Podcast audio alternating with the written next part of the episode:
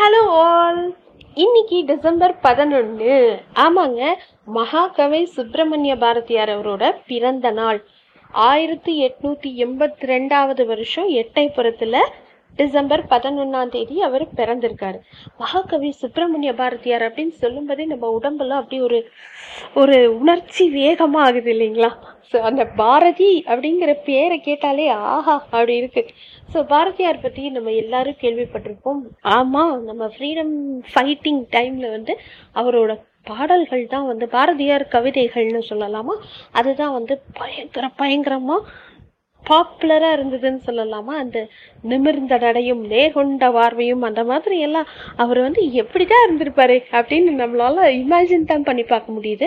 But அந்த மாதிரி ஒரு மகா கவியோட பிறந்த நாளை வந்து நம்மெல்லாம் செலிப்ரேட் பண்ணுறோமா அப்படின்னா இல்லைங்கிறது தான் ஒரு வருத்தமான விஷயம். பாரதியார் பற்றி நம்ம நிறைய நிறைய கேள்விப்பட்டிருப்போம்.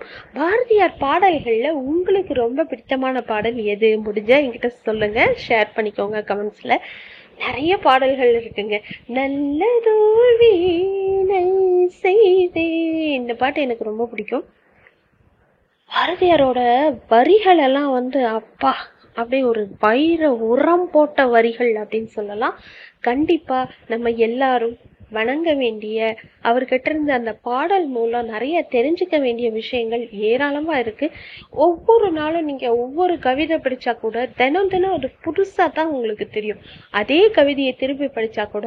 ஸோ நம்ம எல்லாரும் தலை தாழ்ந்து பாரதியாரை வணங்குவோம். அவர் பண்ணின சேவைக்கு முன்னாடியெல்லாம் நம்மளாம் ஒன்றுமே இல்லைங்க. அந்த மாதிரி இருக்குது so salute Bharathiyar. Thank you for listening